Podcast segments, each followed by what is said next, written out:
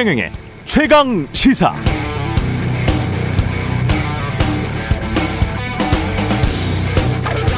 네, 우리 뇌가 생각하고 걱정하는 일의 대부분은 이미 과거에 벌어진 벌어진 일.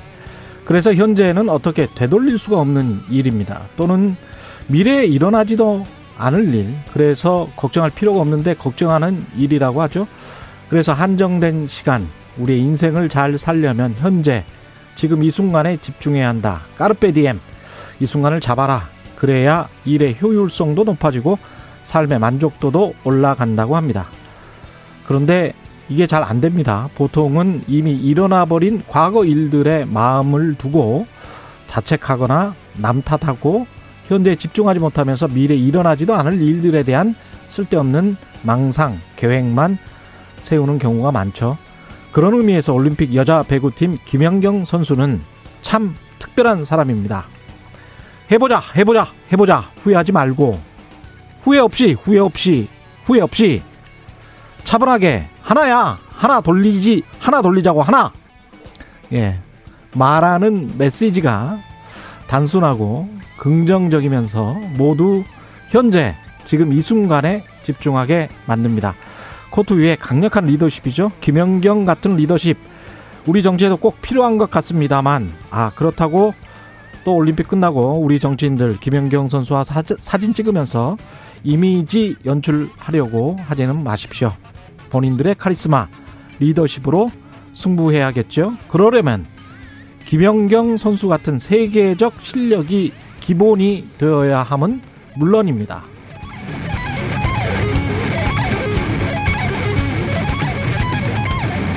네, 안녕하십니까. 8월 6일 세상에 이익이 되는 방송 최경련의 최강시사 출발합니다. 저는 KBS 최경련 기자고요. 최경련의 최강시사 유튜브에 검색하시면 실시간 방송 보실 수 있습니다. 문자 참여는 짧은 문자 50원, 기본자 100원이 드는 샵 9730, 무료인 콩 어플 또는 유튜브에 의견 보내주시기 바랍니다. 이제 일라디오 콩에서도 보이는 라디오 들을 수 있죠? 콩 앱 켜시고 일라디오 채널 화면 하단에 캠코더 마크 누르면 일라디오 생방송 보이는 라디오로 보실 수 있습니다. 오늘 1부에서는 국민의힘과의 합당 문제 국민의당 이태규 사무총장과 알아보고요. 2부에서는 대권 도전 선언한 국민의힘 최재형 감사원장 전 감사원장 만나봅니다.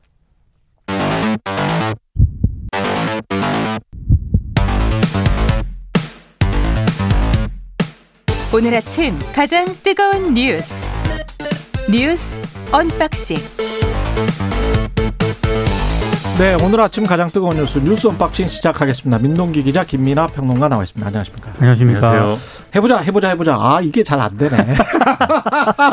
이 김연경 선수처럼 이렇게 잘 돼야 되는데 역시 해보자, 하는, 네, 해보자 네. 뉴스 언박싱. 예, 해보자, 후회를, 해보자. 후회를 남기지 않는 후회하지 말고 언박싱. 뭐 네.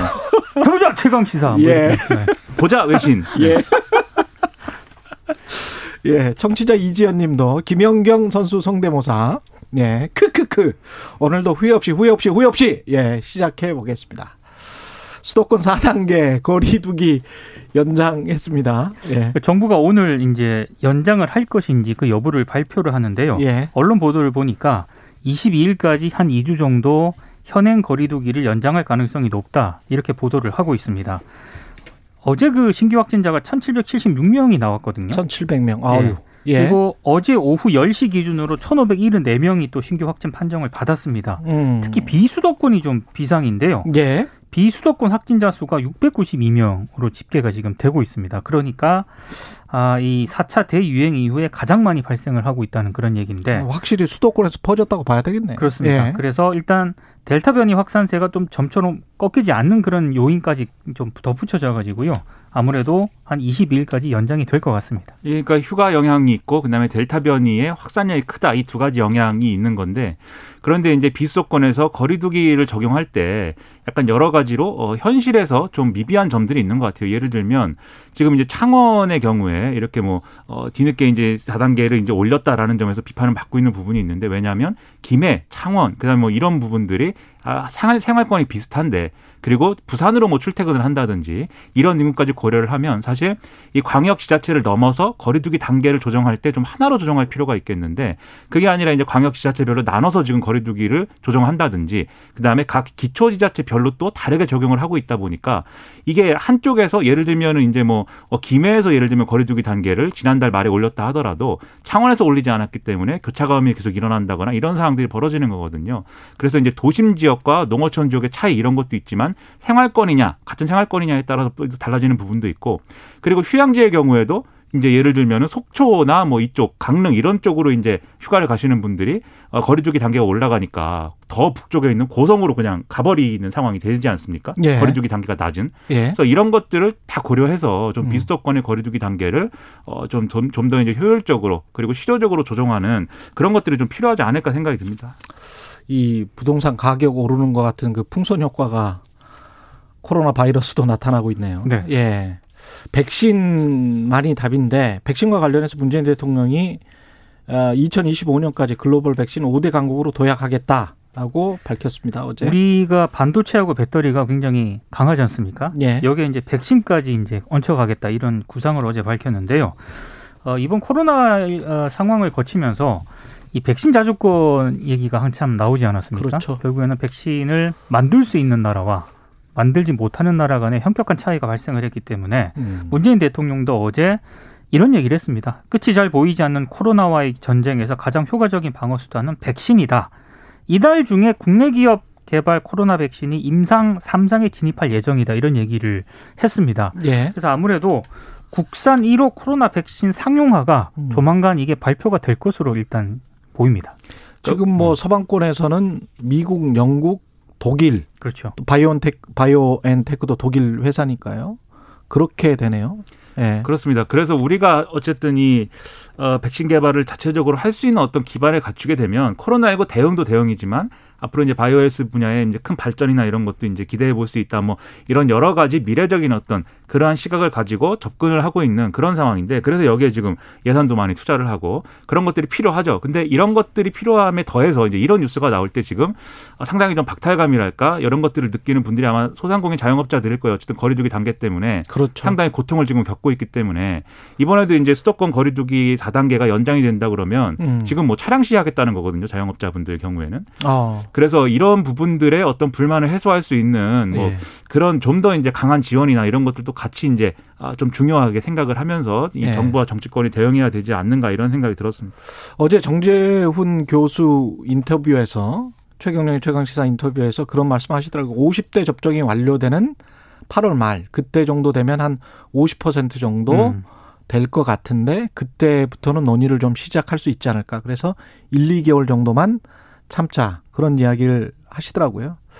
그게 이제 과학자의 이야기니까 일단 그 정도 선에서 조금만 더 참고 그다음에 이제 정부도 사실은 일본 같은 경우에 영업을 지금 계속 하고 있는데도 불구하고 돈을 그냥 이제 거의 막 뿌려요. 얘 엔화가 기축통화여서 음. 그런 기도 하겠지만 뭐 미국뿐만이 아니고 일본 같은 경우도 자영업자들에게 천만 원, 이천만 원씩 지금 주고 있거든요.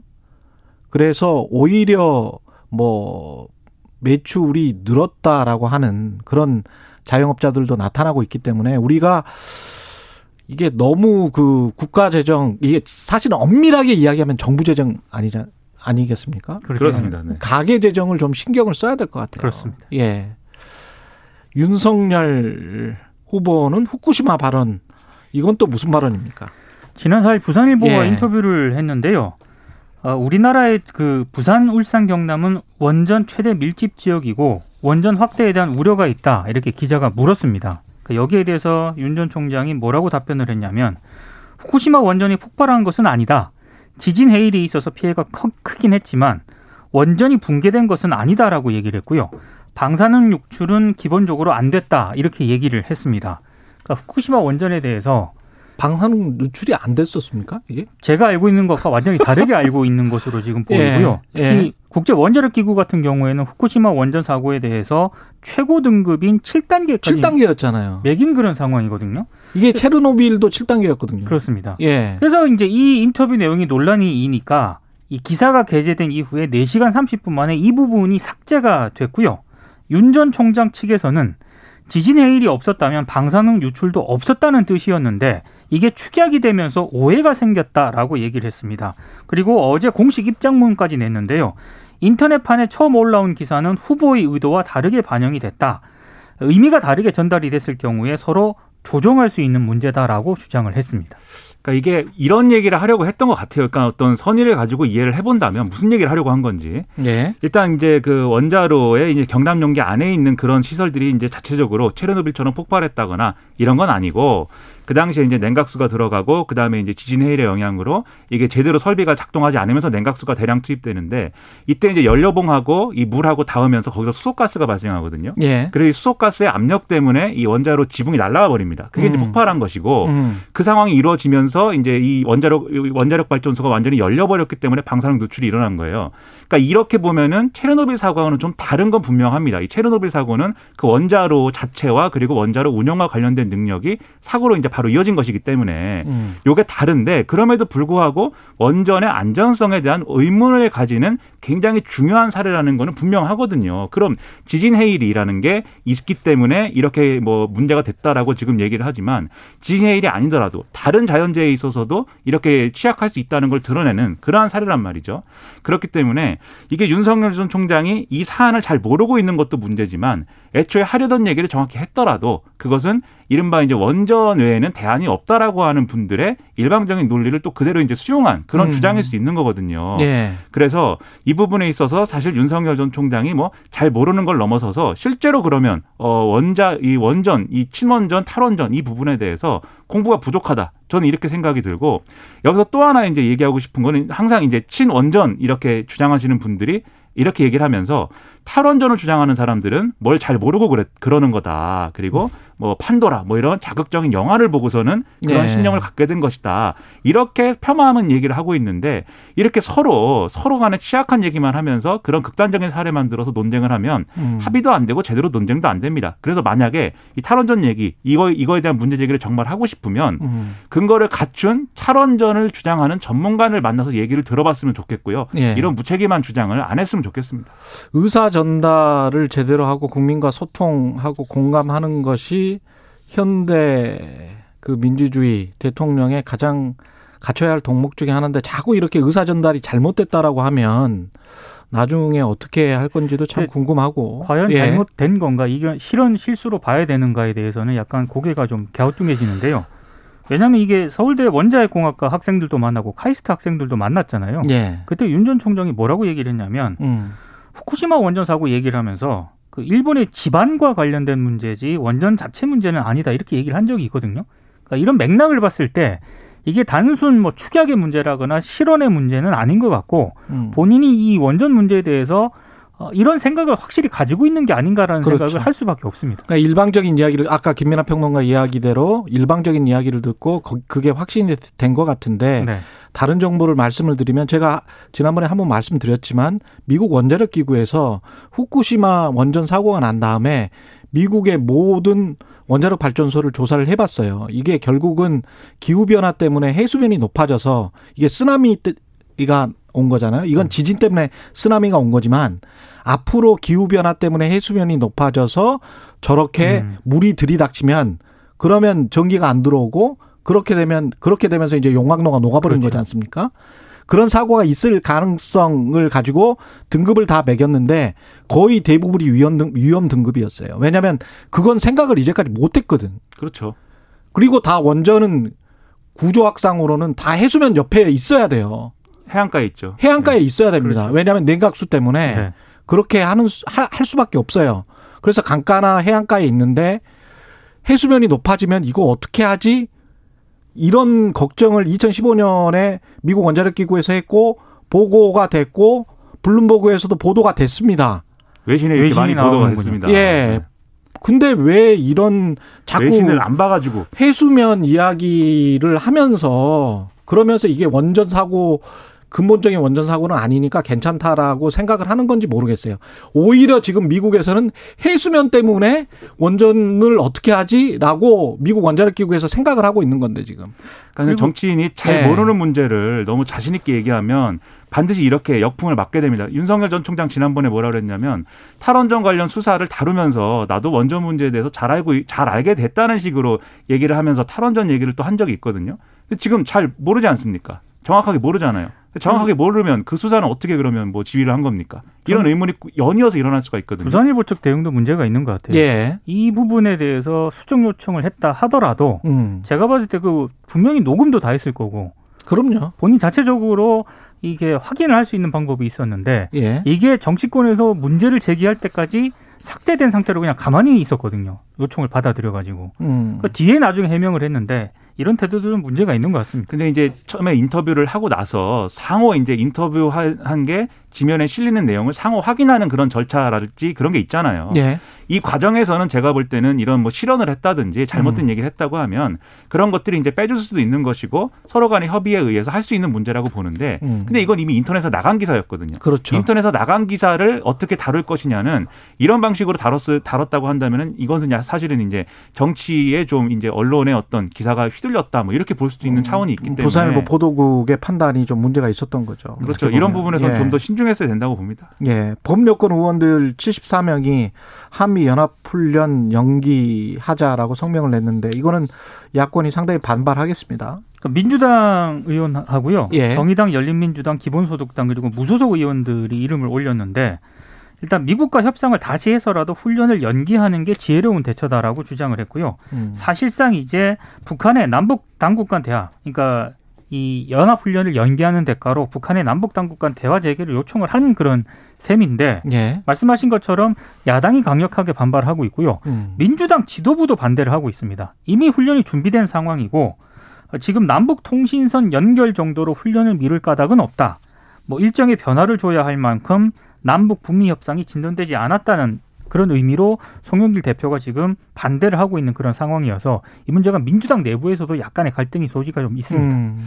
지금 한미 양국의 군 당국은 지금 어, 지금 수준의 한미 연합 훈련을 중단하기는 어렵다라고 얘기를 하고 있어요. 이미 이제 준비가 들어간 것이고 그 준비가 실질적으로 진행되고 있기 때문에 그렇죠. 이거 자체를 뭐 중단하기나 연기하기는 어려운 상황이라는 점에서 사실 이제 여권 내에서 이런 움직임이 있는 거에 대해서는 논란이 있을 수밖에 없는데 다만 이거 자체가 어떤 뭐 정치적 액션일 수는 있겠죠. 그래서 음. 실질적으로 한미 연합 중단 훈련으로 이어지지는 않더라도 이 정도의 노력은 해봤다라는 뭐 그러한 어떤 성의 표시를 하는 거 아닌가 이런 생각도 드는데요.